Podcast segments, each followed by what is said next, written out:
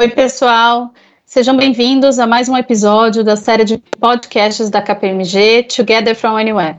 Meu nome é Janine Goulart, eu sou sócia líder de Global Mobility Labor da KPMG Brasil. E aqui comigo hoje a gente tem dois convidados, que é a Melina Gavazzi, gerente de RH da Elevadores Atlas Schindler, e o Daniel de Medeiros Cábia, coordenador de remuneração e responsável pela área de Global Mobility da Schindler. Melina, Daniel, sejam muito bem-vindos ao nosso podcast e obrigada novamente pela disponibilidade de vocês. Para a gente começar, eu queria pedir para vocês contarem um pouquinho, se apresentarem aqui para os nossos ouvintes, contar um pouco da trajetória, da carreira de vocês e pontos pessoais, enfim, que vocês acharem relevante mencionar aqui, por favor. Claro, obrigada, Janine. Bom, obrigada primeiramente pelo convite. A gente está super feliz de estar aqui nesse bate-papo com vocês. É, meu nome é Melina, eu tenho 36 anos e eu entrei na Atlas Schindler em 2013. É, lá na época eu entrei na área que era de treinamento e desenvolvimento. E depois de um tempinho migrei para a área de remuneração. Aí na área de remuneração eu trabalhei tanto aqui no Brasil quanto na, na Schindler Suíça. E aí, quando eu retornei, eu assumi a área que eu tenho hoje, que é a parte de gestão de talentos, e continuo com a área de remuneração e global mobility, é, que o Daniel é a pessoa que, que toca aí. Um, Bom, acho que experiência, é, essa parte de gestão de talentos e de remuneração é algo que é uma coisa que me encanta, né? Eu venho migrando por alguns temas do RH nos últimos anos e essa parte de fato foi onde me encontrei. Eu acho que a convergência entre os temas ela é extremamente interessante. Então, ao mesmo tempo que você fala de carreira, você fala como você remunera, né? Então, uh, tem sido uma, uma experiência incrível. E um outro ponto que para mim é um valor pessoal e que eu também gosto de levar bastante e fico muito feliz de poder cuidar desse tema hoje é inclusão e diversidade. Né, eu sou responsável também pelo Comitê de Inclusão e Diversidade, faz um ano, já faz bastante tempo que eu sou envolvida no comitê, mas responsável pelo comitê mesmo faz um ano. Então, é um tema também que me encanta bastante e tem me acompanhado aí bastante na minha trajetória. E acho que outros pontos a gente vai falar durante o nosso bate-papo aqui, então, para não tomar muito tempo, eu vou passar para o Daniel, mas, novamente, muito obrigada pelo convite. Obrigada, Melina. Daniel, por favor, fica à vontade. Opa, obrigado, Janine. Prazer estar aqui com vocês. É, excelente oportunidade do, do nosso bate-papo. Eu sou o Daniel, né? Eu tenho 27 anos. Eu sou engenheiro de formação, né? Então, conhecido aqui na empresa como um engenheiro de RH, né? Eu atuo aqui na Schindler desde 2017 vim como uh, desde 2015, perdão, eu vim como estagiário, né, de 2015 a 2017, e aí fui fui efetivado aqui na Schindler, então tenho orgulho de falar que é o meu, meu primeiro emprego é, e sempre atuando aí na, na parte de, de remuneração, né, Global Mobility, então desde o comecinho ali eu já peguei alguns processos de Global Mobility, já peguei remuneração, então venho aí durante esse tempão me, me desenvolvendo na área, né, e eu sou uma pessoa aí, como a Melina disse, talvez acho que um, um grande orgulho meu é, é, trabalhar na Schindler, né? Não, obviamente, né, pelo, por atualmente estar na Schindler, mas eu acho que a gente é uma empresa que, que tem muitos valores muito fortes, né? E a gente consegue perceber isso ao longo do, do, do passar da pessoa por aqui, né? Da, da experiência da pessoa por aqui. É, principalmente aí até como, como exemplo, né, de desenvolvimento de pessoas, que é um dos nossos pilares, poxa, eu mesmo, né, desde estagiário, né, vim aí progredindo, me desenvolvendo com a ajuda aí da, da empresa, da, da gestão, né? E hoje estou aqui como, como coordenador de, de remuneração e Global Mobility, então acho que é, é um pouquinho disso aí, bem resumidamente. Bom, como eu comentei, sejam muito bem-vindos. Eu vou fazer a minha primeira pergunta aqui. Se Daniel concordar, vou fazer para você, Daniel. É, eu queria perguntar para você, na sua opinião, qual o papel dos programas de Global Mobility dentro das estratégias de atração, retenção de talentos da empresa, né? Quais os desafios que os profissionais podem enfrentar na implementação desses programas de Global Mobility? Legal, com certeza. Bom, eu diria que, resumindo em uma palavra, eu diria que é fundamental, né, a gente ter esses programas aí bem estruturados é, para atrair, né, e reter também os nossos talentos.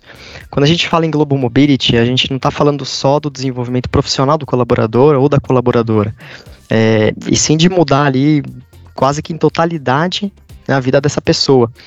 É, é uma experiência né, porque proporciona tanto desafios, né, de aspectos técnicos quanto de aspectos comportamentais.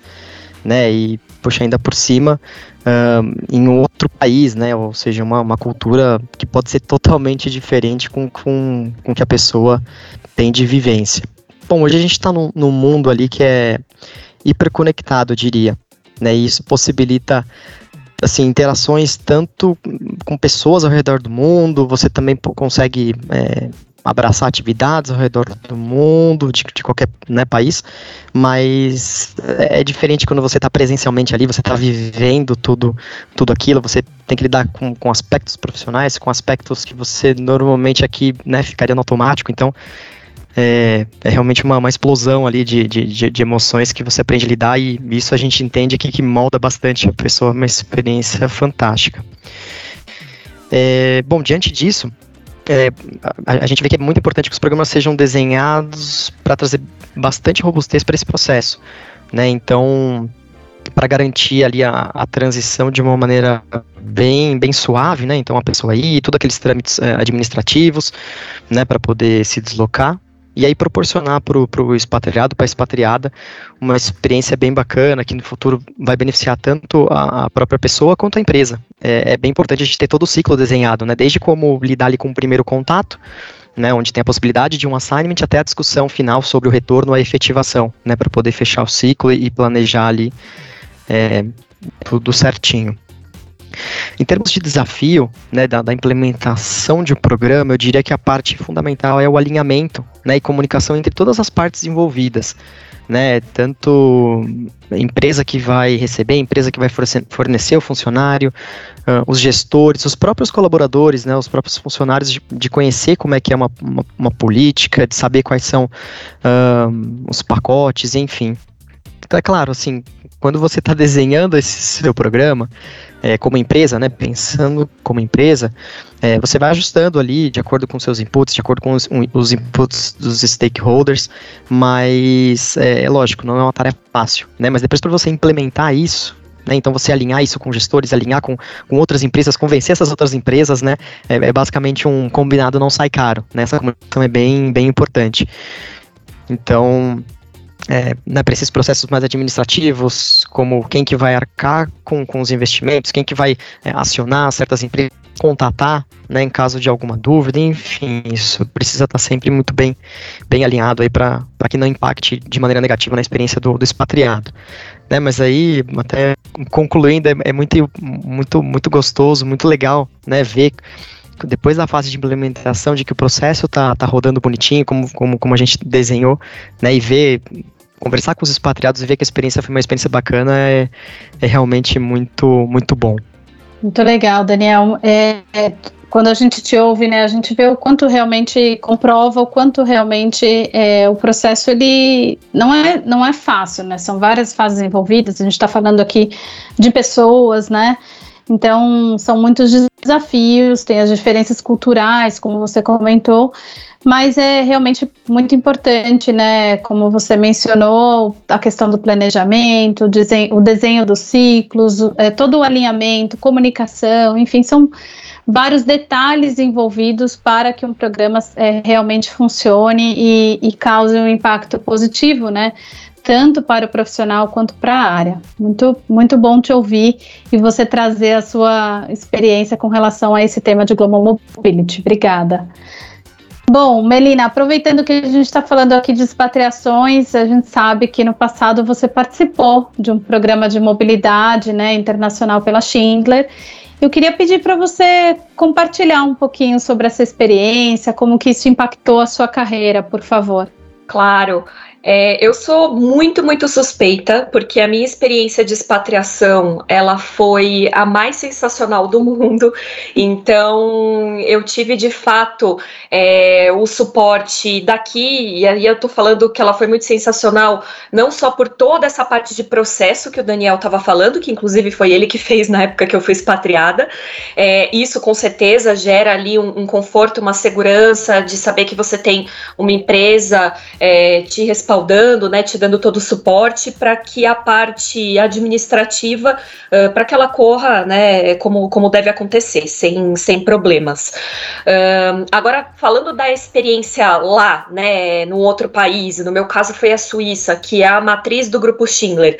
A minha experiência, ela de fato, ela foi fantástica.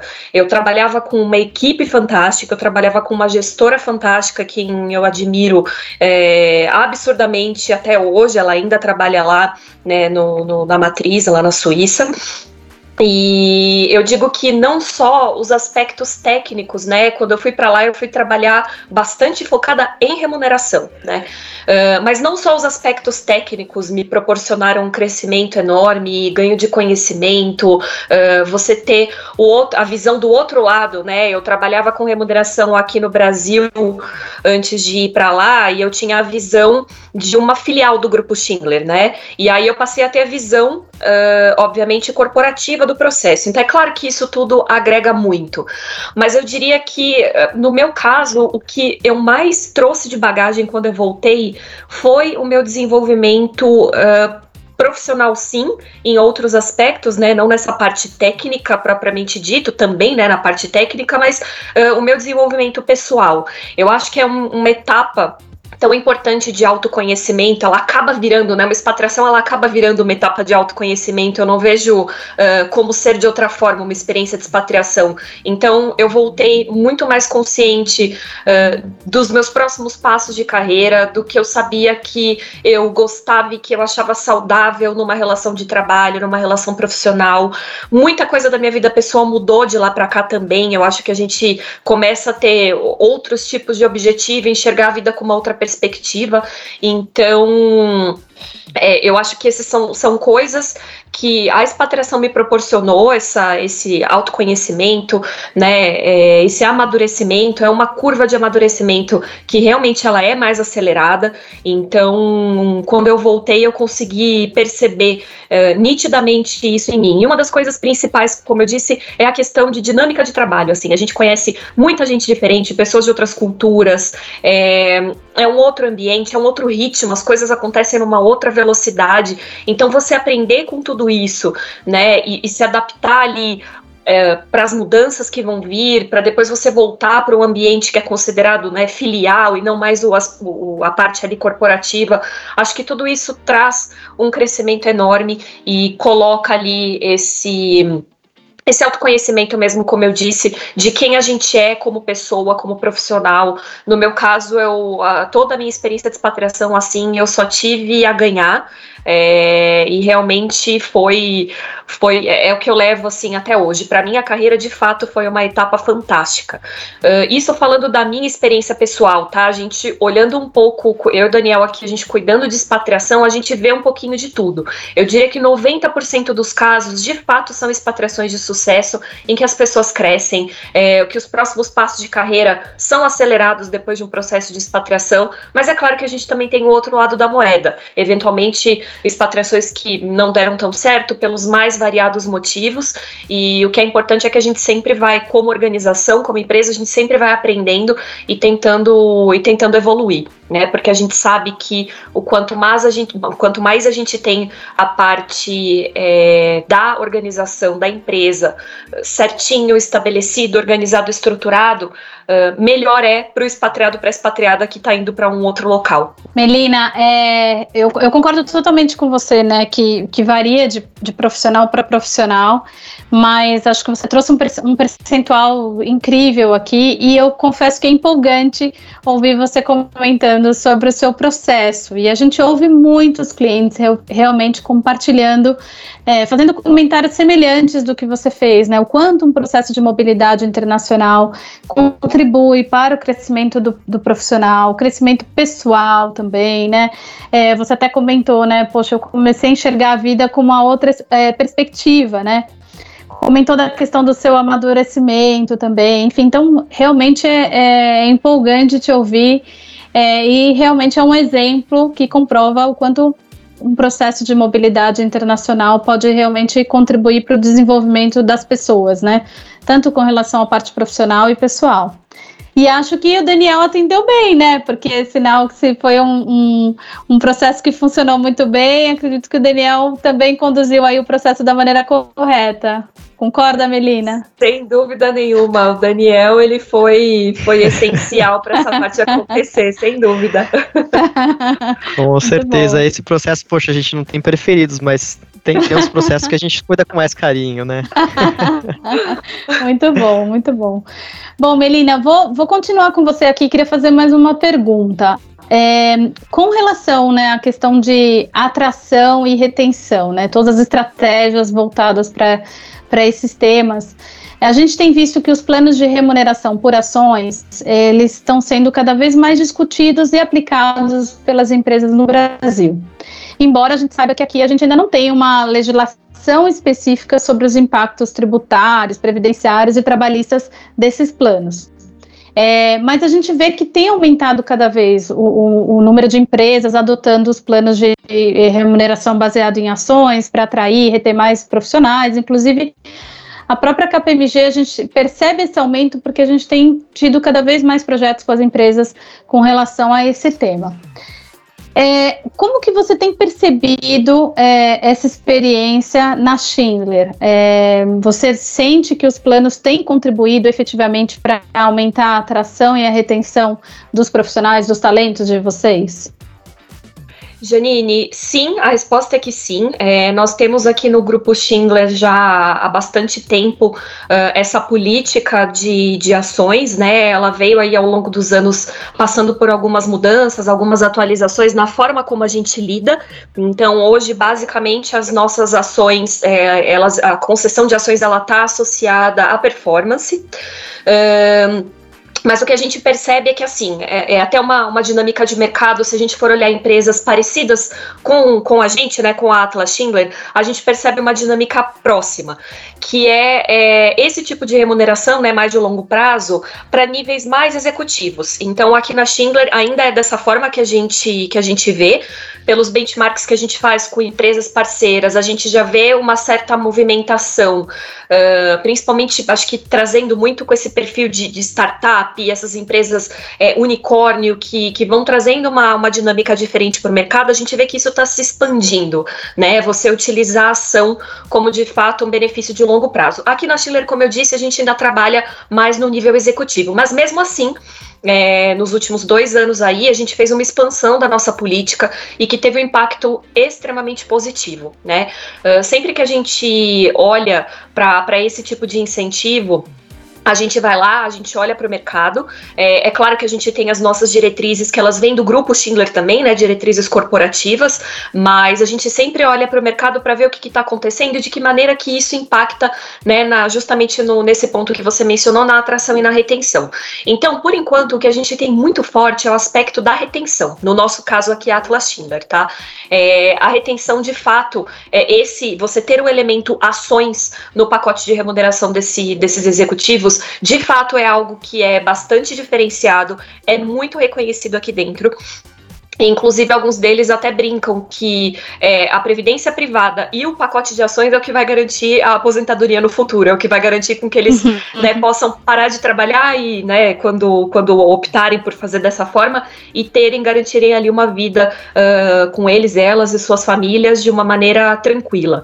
Uh, o que a gente tem visto bastante e que a gente tem provocado o nosso corporativo lá na Suíça é que talvez a gente tenha que pensar numa forma de expandir, né? Talvez não necessariamente na mesma configuração que a gente tem a, a, o nosso plano de ações hoje, mas talvez fazer alguns pacotes diferen, diferenciados para mais níveis da organização, é, porque quando a gente olha para o que está atraindo e retendo as pessoas dentro das organizações, a gente encontra uma série de elementos, né? A gente encontra é, bem-estar e saúde mental, a gente encontra a experiência das pessoas, é, a gente encontra oportunidade de carreira, mas fortemente a gente vê ainda aparecendo, e faz total sentido, o pacote de benefícios.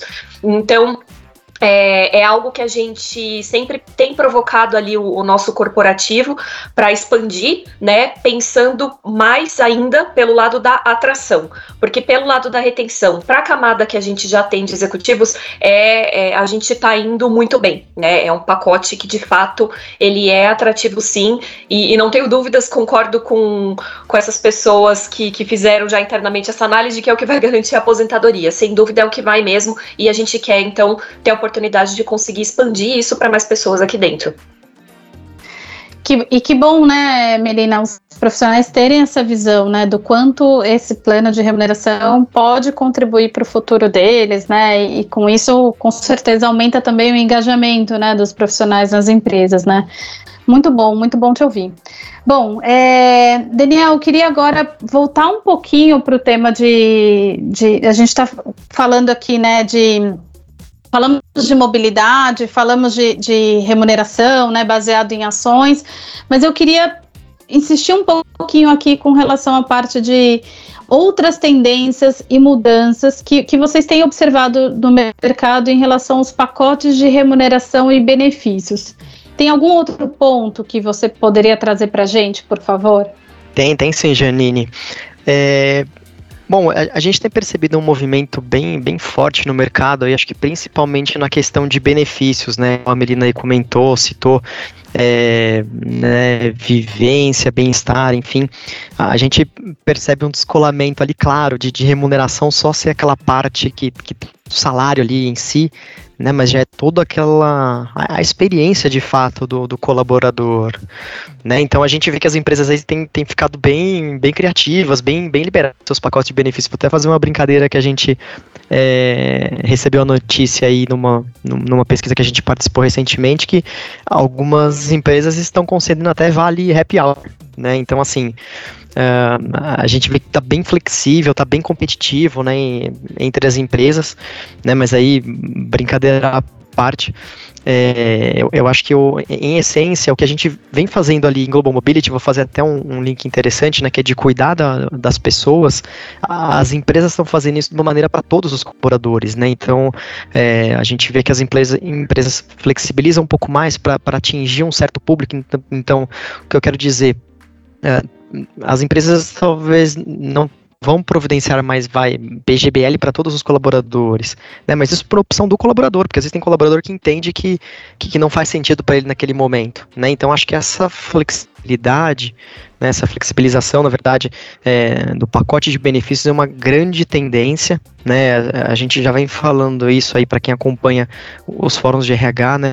Algum tempo, mas o grande desafio é como implementar, né? Então, eh, eu diria aí que, que, que esse é uma das é, das linhas, né? Uma outra linha que, poxa, veio bem forte com a pandemia, né? Foi a questão do, do home office ou é, work from anywhere, né? De trabalhar ali de qualquer lugar. Acho que esse é um ponto bem importante também que trouxe a questão da, da flexibilização, né? E aqui na própria Schindler a gente tem esse é, essa política de, de, trabalho flexível, né, que acho que já nem temos uma, uma tendência quase que mandatório.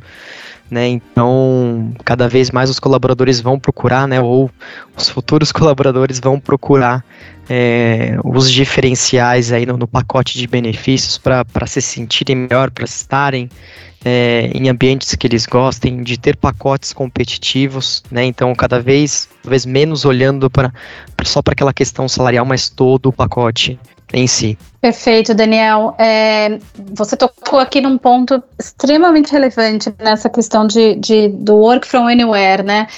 É, a pandemia realmente ela veio intensificar esse novo modelo né, de, de trabalho. É, muitas empresas têm procurado, a gente realmente também tem tido vários trabalhos que a gente tem se envolvido com, a, com as empresas nesse, com relação a esse tema, porque isso também tem contribuído para a atração, retenção né, é, dos profissionais.